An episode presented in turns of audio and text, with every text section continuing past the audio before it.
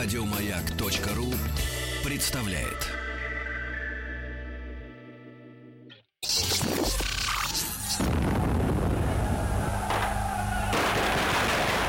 Граждане министры Временного правительства, именем Военно-революционного комитета объявляю ваше Временное правительство арестованным. Это мы Завершается пролетарская революция в нашей экономике. Именем революции. Друзья мои, э, еженедельные наши встречи в студии «Маяка» э, в рамках э, рубрики «Именем революции» посвящены событиям столетней давности и предшествующим им. Естественно, февральская революция 17 года, которая навсегда изменила жизнь в нашей стране. Это самые большие произошли перемены. Ну, а все остальное было уже как бы таким следствием логичным, да. И Василий Жанович Цветков, доктор исторических наук, профессор Московского педагогического государственного университета у нас сегодня в студии. Ну и э, обещали мы вам, друзья мои, подробный рассказ о э, товарище Распутине, да, о котором в советское время, скажем так, э, кстати, Василий Жанович, доброе утро. Здравствуйте, Да, да, да. А, О котором в советское время было принято молчать. Да, А, даже из официально выпущенного диска группы Бонни М была выморана песня «Ра-ра Распутин». Да, Вот. это было вне закона. Причем, причем вот я вот американцев спрашиваю, и Тима, и остальных, почему у них, ну, у американцев, ну ладно, французы, у них э, ударение всегда на последний слог, они все коверкуют на этот манер. Почему американцы не могут говорить Владимир вместо Владимир, как они любят, О, и Владимир. Распутин вместо Распутин. Вот как мы все время это слышим. И, и сегодня вот об этом персонаже нашей истории, да, э, который на самом-то деле был ведь не одиноким, да, таким конечно. явлением. Да. А, Василий Жанович, вот об, об общей обстановке может быть, вот с одной стороны технический прогресс, Да. а, Циолковский выдвигает свои космические теории, да, а, расцвет Рериха, Да, э. Блаватская, да, вот эти все истории, э, мистицизм и, и в культуре, да, вот этот серебряный век, где очень много экспериментов, да. А, Что за царила обстановка в стране вот э, в начале 20 века в общем смысле? Ну вот как раз Сергей Валерьевич очень хорошо ее определили. То есть э, это действительно ситуация достаточно сложная. А, потому что, с одной стороны, мы видим и экономический рост, причем достаточно бурный. Это период как раз предвоенный. О нем, безусловно, нужно отдельно поговорить. Но, с другой стороны, вот э, в духовном э, отношении здесь э, очень разнообразное э, такое положение. Э, неоднозначная ситуация. Э, В прошлой передаче вот мы говорили о популярности вот этих э, ницшанских идей, о том, что сверхчеловек, э, ему все дозволено, а он может вершить судьбы. И вот э, один из э, таких деятелей, это вот как раз убийца Распутина, а, убийца Столыпина, прошу прощения. У Ну, Распутина тоже были Распутина-то свои тоже, убийцы. Да, тоже свои были у них там взгляды на э, сложившиеся отношения в жизни. А вот э, с другой стороны мы видим действительно такой религиозный подъем, причем э, подъем э, достаточно бурный. э, То есть и мистика, неоднозначный. И, и мистика, с одной стороны, и духовность. Да, причем, вот что интересно, Серебряный век, он как раз дает нам целую плеяду вот таких философов религиозных. То есть раньше философия, она носила такой атеистический контекст познания мира, познания материи, познания природы. А теперь наоборот, познание души, познание духа. Очень много идет вот этой э, трансцендентной, трансцендентальной философии, то есть э, познание э, себя, э, познание своих каких-то вот внутренних душевных переживаний, и э, через это, э, опять же, вот выход на какие-то божественные сферы. Но, конечно, это было не вполне э, православно, не э, канонически, скажем так, потому что э, если мы смотрим э, вот на каноны Русской Православной Церкви, то здесь э, мистика-то не приветствовалась ни в коем случае. Наоборот. А, Но, тем не менее, вот для просвещенной части общества э, здесь э, это было популярно, это было востребовано. А, И нельзя сказать, что ведь и многие иерархии церковные тоже остались в стороне от этого. А, И э, вот такая востребованность, э, такая заданность, как бы поиск э, Сверхъестественного. верх- верхних каких-то высших сил, она приводила подчас к очень э, интересным формам. А, И э, становятся популярными такие вещи, которые, может быть, э, даже вот для 20 века действительно казались дикими. Но это если исходить из таких чисто технических, технократических подходов. Ну вот, например, а, очень популярны э, становятся юродивые. Очень популярные становятся разные А что это в нашем, в нашем современном А. понимании? Они сегодня присутствуют в нашем обществе?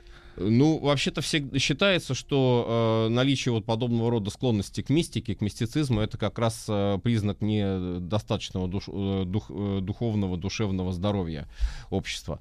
Но, э, наверное, все-таки тоже так однозначно нельзя сказать, потому что это был, опять же, поиск э, внутреннего смысла, э, смысла жизни. Э, И вот эти пророчества, они э, почему были востребованы? Потому что ну, что будет с Россией? Вот как будет страна развиваться дальше? Не повторятся ли вот эти страшные кровавые события 1905 года? Там ведь как история такая, да, Василий Жанович, на секунду буквально прерву. Э, К сожалению, память у меня не у- м, смогла запомнить фамилию человека, но а, э, был математик дореволюционный, который издал, я так понимаю, в начале десятых годов до войны а, книгу под названием э, «Продержится ли монархия?» что-то в этом роде после 17 года, где э, разработаны были оригинальные математические, не знаю, как это связано с гороскопами или с какими-то иными э, вычислениями, да, но тем не менее человек реально, по-моему, в 12 году эта книга вышла, э, и, э, то ли фамилия Григорьев, не, не могу сейчас врать, э, но э, эта книга была опубликована, и там было написано, что согласно его расчетам, каким-то геополитическим или Мгм. там хронологическим, что монархия будет разрушена, что людьми воспринималась э, как, э, ну, какая-то фантастическая брошюрка, да, нелепая. Ну, такого рода литературы достаточно много И было. я смотрю, искания-то они шли в разных областях. Конечно. Да, и совершенно эзотерика, и даже вот, я говорю, математические какие-то расклады. Да, Не- людей не очень без интересовало этого. будущее. Не без этого. Но, с другой стороны, наверное, лучше все-таки вспомнить э, замечательный прогноз э, нашего великого химика Менделеева. Чуть не, чуть не, не- не основании- испугался великого астролога Глобы. Нет, нет, ни в коем случае. А, Который Менделеев, э, который на основании достаточно четных э, таких вот э, и определенных э, математических расчетов как раз э, представил будущее экономики России и будущее с точки зрения демографии. И э, в его вот прогнозах там э, была достаточно оптимистичная картина. То есть Ну, Если Э, бы не если, война. Если не война, если не потрясение. В данном случае вот его, э, Менделеевский прогноз, он э, совпадал с прогнозом Столыпина. То есть, по большому счету, это тоже э, те же самые 20 лет покоя. 20 лет покоя, и Россия становится мощным, э, стабильным государством. Ну вот, э, очень противоречивая эпоха. Э, Причем поиск вот этих э, смыслов, э, ладно бы мистика, но действительно мы видим э, здесь э, обращение э, к таким вот сферам, которые, ну, м, вот казалось бы, в обычной жизни мало, маловероятны, малоприемлемы. Э, ну, помянутые уже здесь юродивые, э, пророчества и так далее.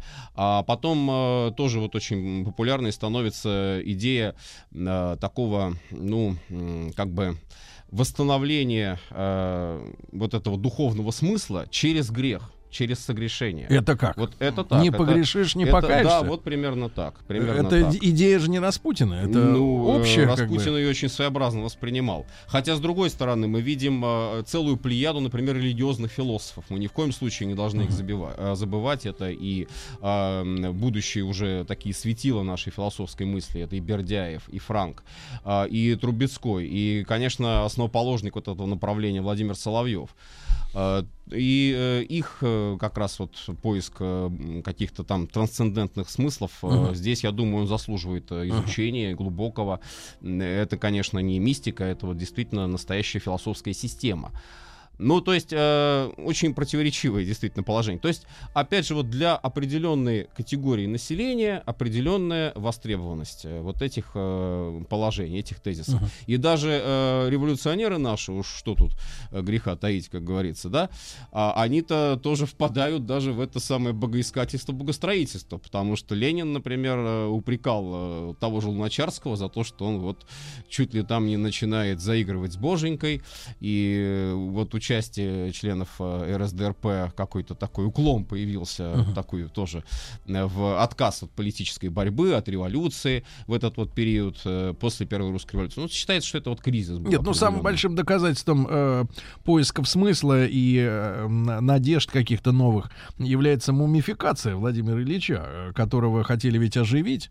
Это же не, не просто хотели сделать музей там, да, и, и- или, например, бороться с самозванцами. Уже была и фотография фотография в то время, извините меня, и кинематограф. Доказать-то можно было все в широким массам очень хорошо. Но вот именно мумификация, да, э, была вызвана тем, что народ верил в чудеса технологий, да. Э, Технику верили, конечно. Да, и что научится совсем вот-вот, совсем чуть-чуть, и мы научимся воскрешать. И поскольку без Ну. Ильича не протянуть, мы его первым делом... Здесь я просто в двух словах объясню еще просто вот э, почему, собственно, возникла идея Мавзолея и э, идея как раз вот увековечения именно тела Ленина. А Там был еще один такой э, чисто практический момент. Э, Дело в том, что его поначалу действительно хотели придать земле, а потом э, выяснилось, что очень большое количество, огромный наплыв желающих проститься с телом. Прощаться вот, там вечно. буквально целую неделю э, никак не могли решить этот вопрос на ЦИКе. И в конце концов предложили, что уж пусть тогда вот останется А кто вот э, вечно. такой затравщик вот этой идеи? Э, ну, как бы здесь, наверное, вот какую-то отдельную личность трудно выделить. Я думаю, что, может быть, даже и не без э, участия того же Сталина это дело Да? обошлось, потому что, да, э, сразу был предложен проект Щусеву, архитектору. Щусев, э, автор Мавзолея, он э, как раз э, предложил вот увековечить его в такой вот форме. А почему в этом месте? Ну, хотя мы до этой темы, может быть, под- впоследствии доберемся. Ну, но вообще-то очень интересная э, тема. А Почему здесь? Потому что это центр определенный, нет, центр как бы такой визуальной, архитектурной Красной площади. И, То есть им казалось, что место пустое, пустует, да? оно э, с точки зрения Щусева очень э, хорошо, нужна? очень концентрированно выглядит. И здесь вот как бы ну напрашивается вот какой-то Мгм. определенный э, центр, который будет привлекать себе внимание. А, поэтому вот когда, допустим, э, разговоры там пошли, что мавзолей нужно в принципе ликвидировать, но э, если себе это представить, то есть там получается такой как бы пробел архитектурный. И визуально Щусев ведь неспроста, собственно, это сделал. А визуально это будет восприниматься э, слишком... Некрасиво. Да. Ах, вот что, ради красоты. Э, Там, э, там э, какой-то определенный нужен вот именно вертикальный такой вот. Хорошо.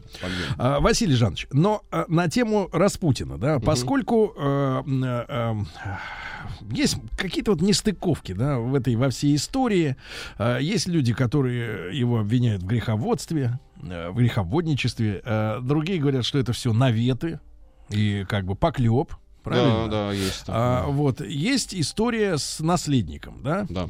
А, есть история с э, гемофилией, Да. которая передалась как раз от английской королевы.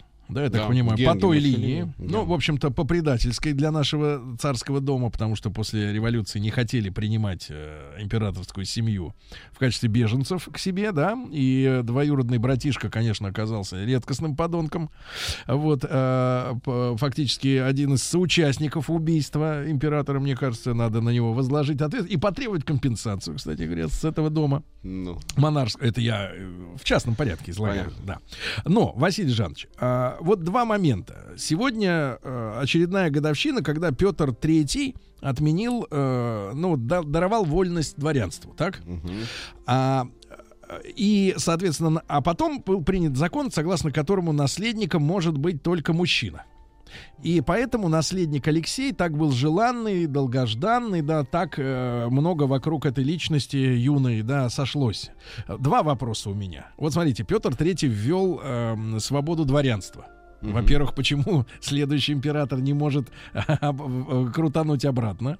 И, во-вторых, если уж такая проблема с э, наследником, да, а почему не принять э, новый закон, если самодержец абсолютен, да, в своих Да. решениях, о том, что снова разрешается наследование женщинами, да, например. То есть вот мне непонятно эт- этот механизм, что один царь, один император принимал какой-то закон, Нагородил. и все остальные оказывались, ну, чуть ли не в заложниках от принятия равным их, им по статусу самодержца, да, решением. Вот э, объясните, пожалуйста.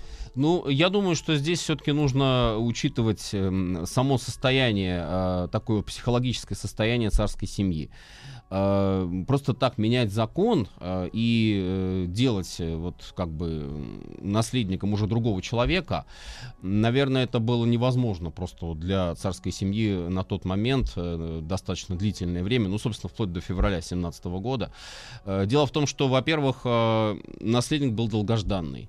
Э, и долгожданный именно сын-наследник, потому что понятно, что девочки наследовать престол не могут. Вот как раз тот самый закон. Так, а почему не говорили. могут? Ну, ты же, ты же, ты же в прямом смысле а, царь земли ну, русской. Павел Первый э, вводит, вводит этот закон, это тоже как бы не, сегодня, не наша история, вот не сегодняшнего нашего э, выпуска, но просто там был уже акцент сделан на э, необходимости только мужчин, э, чтобы были на престоле, потому что женщины престоле, опять же, здесь, если помнить отношения Павла и его матери э, Екатерины, отношения это были очень сложные.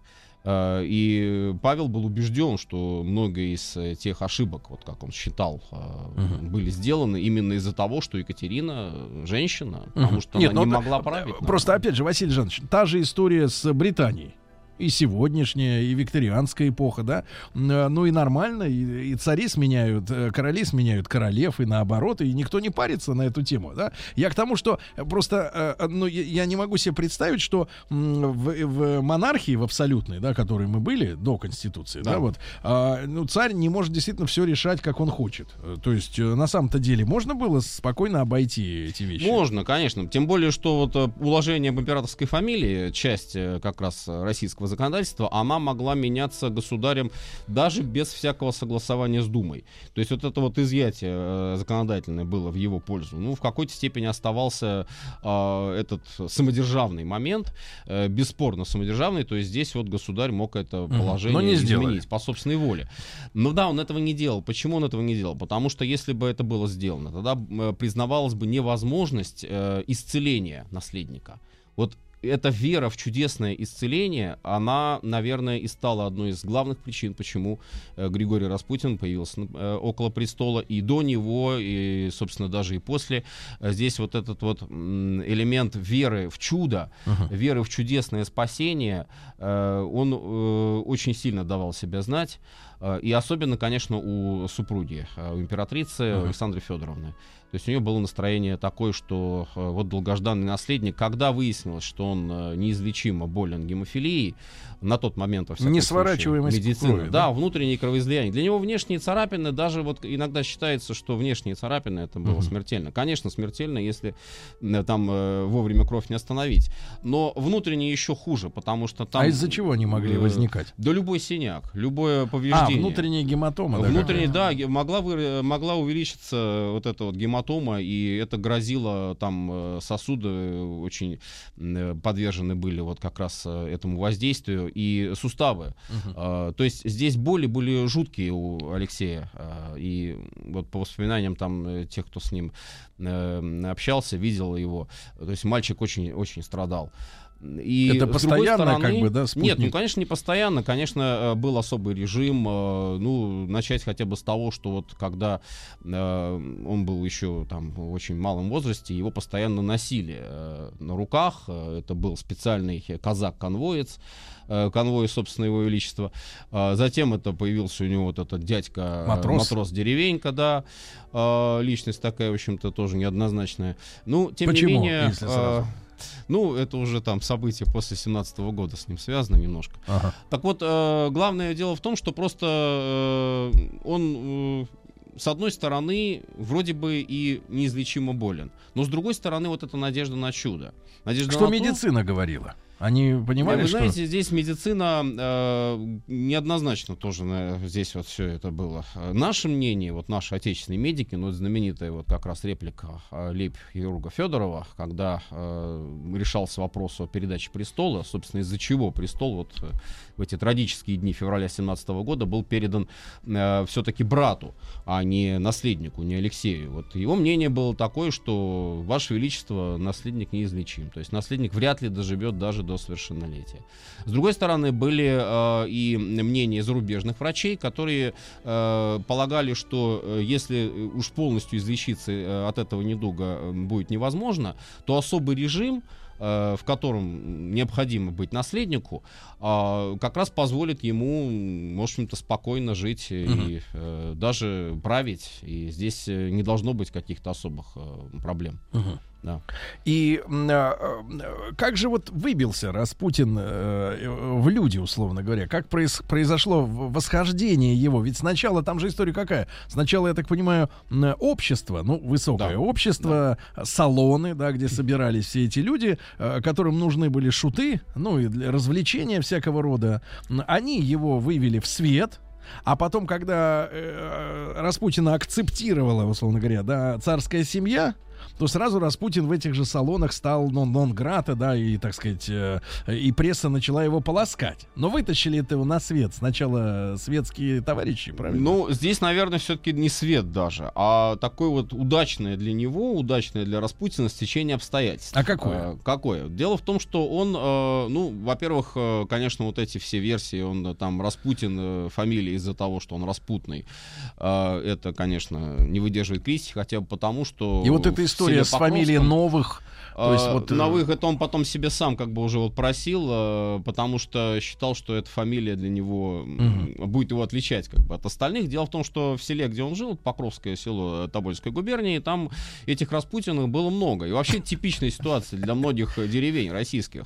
Даже Одна вот, фамилия. Ну, а фамилии, да, фамилии они либо по помещику называют там себя, либо по названию населенного пункта. И это очень часто встречается и в центральной России и так далее. А не потому, что вот он там, опять же, какой-то развратник. Что он там был конокрадом, ну, это, это тоже э, как бы вот версия, да, одна из версий. Да не, ну кто по малолетству чужую тачку не водил? Ну, Ну, время такое было. Э, Да, ну, лошадей много, страна лошадная. А, ну, главное, главное, наверное, то, что вот А, Василий Жанович, а вот самое главное, да, э, момент восхождения, да, выделения Распутина э, среди его односельчан, Ну, да, ну и дальнейший рост. Э, тогда уж э, после новостей, новостей спорта, ребята, мы обсудим. Василий Жанович Цветков, доктор исторических наук, профессор Московского педагогического государственного университета, с нами сегодня, за что ему огромное спасибо. Товарищи, рабочая крестьянская революция, о необходимости которой все время говорили большевики, совершилась!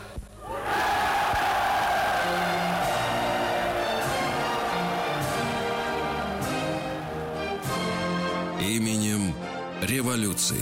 Друзья мои, итак, Василий Жанович Цветков, э, доктор исторических наук, профессор Московского педагогического государственного университета, с нами сегодня вновь, в среду.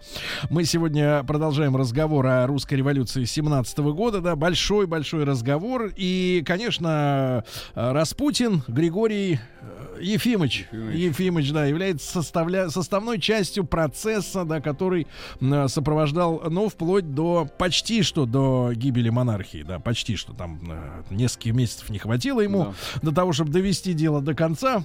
Вот, но тем не менее, да, мы говорим о мистицизме, о том, что Распутиных было много в его родовом селе, да, Да. и все-таки вот Василий Жанович остановились на том моменте, как произошло его выделение а, из среды прочих, да, а, людей, в принципе, что случилось?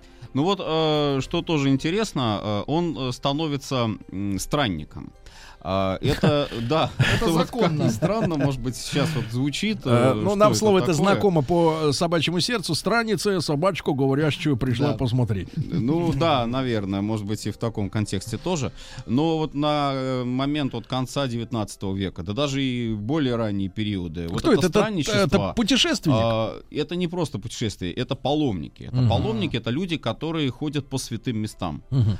По святым местам ходят, молятся, э, обращаются к местным священникам, э, там, батюшкам, старцам, э, получают от них благословение. и вот возникает такой- вопрос, возникает Да. вопрос в экономическом плане, как существуют такие Кто люди? оплачивает тур? Ну, здесь в данном случае все как вот на волю Божью, Ага. скажем так, потому что есть, конечно, паломники и паломники. То есть, если здесь посмотреть те традиции, которые существовали в русском обществе, э, даже и для, ну, наверное, массы вот э, людей э, такого рода паломничество традиционное существовало в Троице Сергию Лавру. И очень хорошо об этом как раз Иван Шмелев описал. э, У него есть как раз произведение, посвященное э, вот э, этому паломничеству пешком из Москвы идти поклониться преподобному Сергию Радонежскому. Но это, наверное, любой православный человек вот мог бы сказать, что он хотя бы раз в жизни совершал такое паломничество. А вот э, здесь мы э, имеем дело с таким профессиональным как бы э, элементом, то есть, То есть, э, человек, стиль да, жизни. Он, он идет, э, он ходит по Руси, но что вот важно для Распутина именно? Э, Распутин был э, человеком, который, э, вот эта его черта, она, мне кажется, недооценена вот до сих пор. Он умел э, впитывать в себя, собирать в себя вот... э, Наблюдатель. те- да, те признаки, те какие-то, э, допустим, особенности беседы, особенности общения, особенности вот какого-то там духовного поведения, э, которые он видел э, М. в монастырях, которые он видел э, в храмах и, та- и так далее. И вот воспринимая все это, он, э, конечно, потом э, применял... и, научался э, как бы, Да, да, да. Он это применял и в своих вот э, рассуждениях, э, каких-то своих словах, своих записках там даже. Со стороны э, То есть с- такой ком- человека... компилятор. Э, Ну, очень талантливый, безусловно, одаренный. А, э, со стороны могло показаться там, что, может быть, человек там что-то бормочет, какие-то там у него несвязанные, бессвязные совершенно реплики и так далее. Но, опять же, если люди были настроены вот на поиск вот этого духовного момента, то это уже не выглядело как какая-то бессвязность, это выглядело как слова Божьего человека. И вот это вот как раз э, помогло, наверное, ему. Э, Почему? Потому что ведь э, здесь вот мы говорили о великосветских кругах, но отнюдь не с них начинается восхождение Распутина в Петербурге. Первое — это его знакомство с преподавателями Санкт-Петербургской духовной академии. И здесь, наверное, стоит выделить двух, э, м, безусловно, выдающихся наших э, иерархов и э, очень известных. Э, Это и Сергий Строгородский, как раз будущий э, местоблюститель Патриаршего престола, а, и епископ Феофан Быстров а, который уже в годы гражданской войны эмигрировал и скончался в зарубежье. А, Вот э, два этих человека. Затем э, еще э, его окружении вот это много фотографий, достаточно известные вот эти тоже наши батюшки, священники. А, В частности, это вот как раз епископ Гермоген Долганов. А, Потом очень интересная фигура это иеромонах Илеодор э, Труфанов. С ним, правда, в общем, Который, кажется, Распутина- потом стал э, то ли баптистом под конец, то ли а, еще Да, кем-то. у него очень сложный, да, жизненный путь. Но э, интересен он тем, что выпустил вот эту книгу свою знаменитую, который Распутина квалифицировал там не больше, не меньше, как святого черта. И, конечно, очень много вот этих... Да, да, да. Очень много вот этих вот, э, как бы, ну, моментов, что ли, э, таких вот э, э, связанных там с его биографией, причем э, достоверных и недостоверных тоже. То есть там все намешано э, в этой книге. И то, и другое. И там что трудно отделить вообще правду от вымысла. Но вот это вот тоже благодаря ему все. А вот уже от них э, здесь э, получается как бы такой своеобразный переход в великосветскую среду через э, великого князя Николая Николаевича.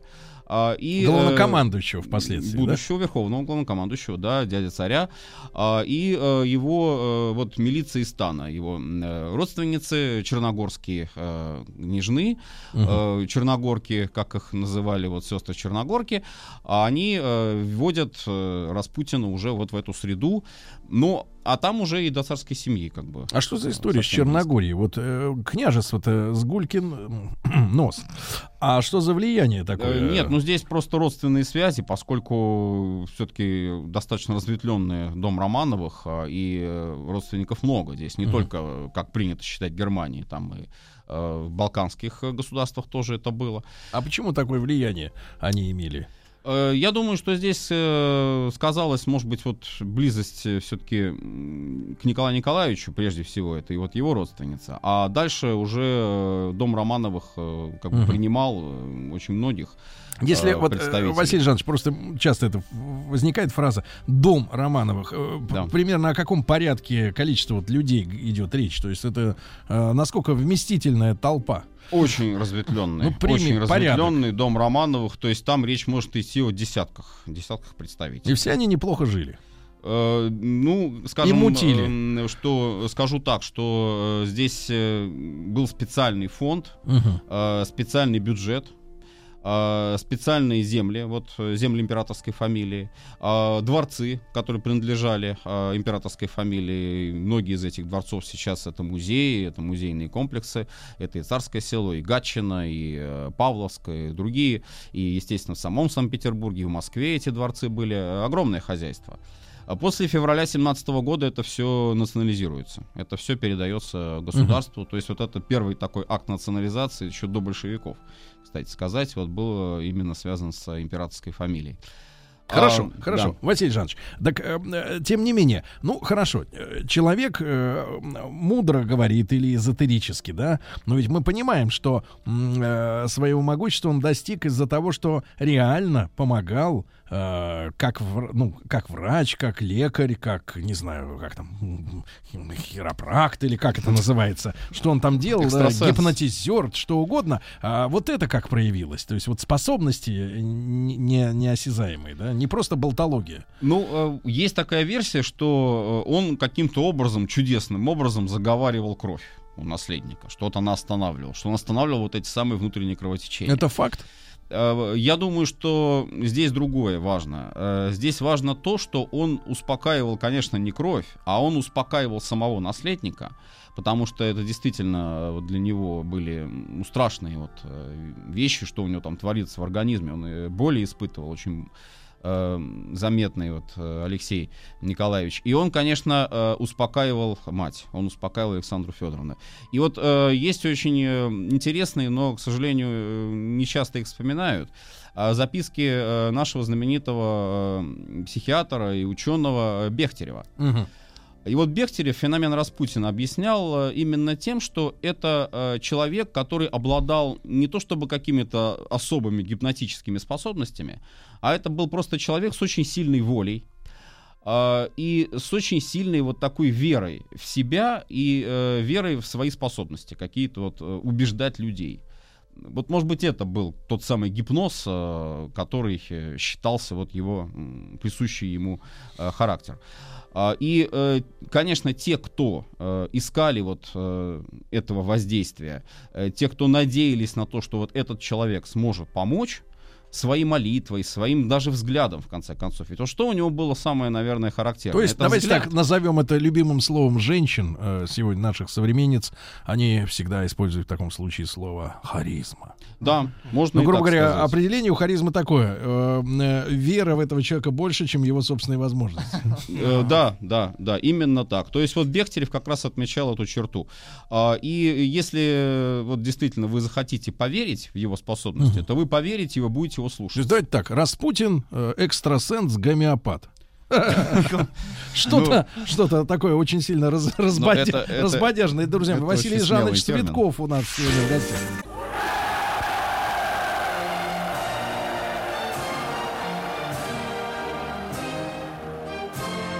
Именем революции. Друзья мои, итак, с Василием Жановичем Цветковым, доктором исторических наук, мы продолжаем разговор сегодня на очень интересную тему о Григории Распутине, да? Я думаю, что нам нужно будет и на следующую неделю перенести тоже наши э, беседы, потому что личность очень важная э, в нашей истории, да, к сожалению или к счастью. Но Василий Жанович отмел э, мысли об экстрасенсорных способностях товарища, да? Ну, вот то, э, что называется руками чашку двигать. Без, без рук. Нет, нет, этого не отмечали. Насчет вот э, чашки без рук этого никто не, не- отмечал у него. У него отмечали э, глаза, М. вот взгляд, взгляд очень сильный, действительно. А на сильный, фотографиях вы волевой. замечаете, Это что он был заметно. какой-то отдельный? Это заметно, это заметно. Глаза, рост э, Злой он, высокий. э, этот взгляд. пронизывающий, скажем так. А, Человек, который э, смотрит на тебя и смотрит, вот многие это отмечали, как бы вглубь, внутрь тебя. Но опять же, вот если э, вспоминать э, того же Бехтерева, то есть все зависит от э, самого субъекта, то есть с кем он общается. Потому что если мы возьмем воспоминания Каковцева, графа Каковцев, который стал как раз преемником Столыпина на посту премьера Владимир Николаевич Каковцев, на него он ну, никакого впечатления не произвел. Варнак, там, разбойник, вот так, вот такими вот эпитетами он его наградил. А, с другой стороны, вот мы можем видеть, например, э, тех, кто с ним общался э, очень близко. Это э, записки Вырубовой, например, Фрейлины, Анна Вырубова. Эм, в советское время, как известно, были сфальсифицированы ее дневники. А вот то, ее воспоминания... В какой части? Настоящие, да, да все факти, полностью фактически. А воспоминания ее, воспоминания, которые были изданы в Финляндии, а, они э, весьма достоверны. А здесь она тоже вот не отмечает, что Распутин обладал каким-то гипнозом, но она отмечает другое. Она отмечает то, что Распутин, безусловно, был очень добрым и очень э, таким вот как бы заинтересованным в судьбе царской семьи человеком. То есть царская семья получала от него, получала от, от, э, от Григория Ефимовича вот ту, может быть, энергетику, ту, э, ну, подпитку, скажем, э, Э, так, и которая могла бы заменять им э, отсутствие поддержки со стороны света, отсутствие понимания со стороны там других родственников каких-то. Вот э, простой он человек, человек изоляции. из народа. Э, здесь э, не столько изоляция, наоборот, они как раз считали, что Распутин как человек из народа, человек из толщи народной, угу. э, больше гораздо даст э, государю и государине представление вообще об обществе, о народе, чем э, какая, какая бы то ни была там э, среда э, великого света. Ну, будем говорить так, э, царь э, имел превратные представления о русском народе. Э, Через Распутина. был уверен, что, во всяком случае, такие люди, как Распутин, э, достаточно типичны. Для... А он конфликтовал, Николай Александрович, с супругой относительно Распутина? И потому что, и, э, я так, может, перескакиваю немножко, но некоторые воспоминания о вот событиях как раз с конца 16 года, когда Распутина уконтропупили, э, при участии британской разведки, да, э, вот, то Николай Александрович, так сказать, не, там, не торопился скорбить особенно сильно. Он тоже как-то подустал немножко от этого э, персонажа или нет? У, или государя, у государя по поводу Распутина четкое совершенно вот убийство Распутина четкая совершенно позиция. Нельзя безнаказанно убивать кого бы то ни было. А почему же тогда никто, министр, никто не был мужик. наказан э, сурово из э, числа преступников? Сурово э, степень наказания все-таки, конечно, разная. Но здесь я полагаю, что это влияние, конечно, и родственных связей. Но самое важное, наверное, то, что все-таки для государя было важно не наказать, не э, как бы вот приговорить там к смертной казни и так далее, а показать вот для своих родственников, для близких, что э, он все-таки принимает решение. И даже вот эта ссылка Дмитрия Павловича в Персию, а, знаменитая, и там ссылка Юсупова в имение. Ну, для государя казалось, что это достаточно, потому что, наверное, э, угрызения совести, вот как он полагал, будут сильнее для этих людей. Но это вот позиция государя. Это позиция человека, который э, духовные качества людей, наверное, ставил на э, ведущее место, на главное место, по сравнению с какими-то их там политическими, правовыми э, моментами и так далее. Mm. То есть ну, хорошо. не в наказании как таковом дело. Mm, хорошо. Mm. Василий Жанович, а э, все-таки действительно э, роль э, Распутина, я, я читал о том, что он был самым таким горячим противником войны с Германией, например, да? Ну как, э, вот опять же, здесь очень интересные, э, есть э, тоже не так часто встречающиеся и не так часто цитируемые воспоминания Зинаида Гиппиус. Зинаида Гиппиус э, полагала, что Распутин в силу вот своей просто мужицкой э, сути, мужицкой сущности, вот такой действительно классический русский мужик, как любой классический русский мужик, он войны не хочет.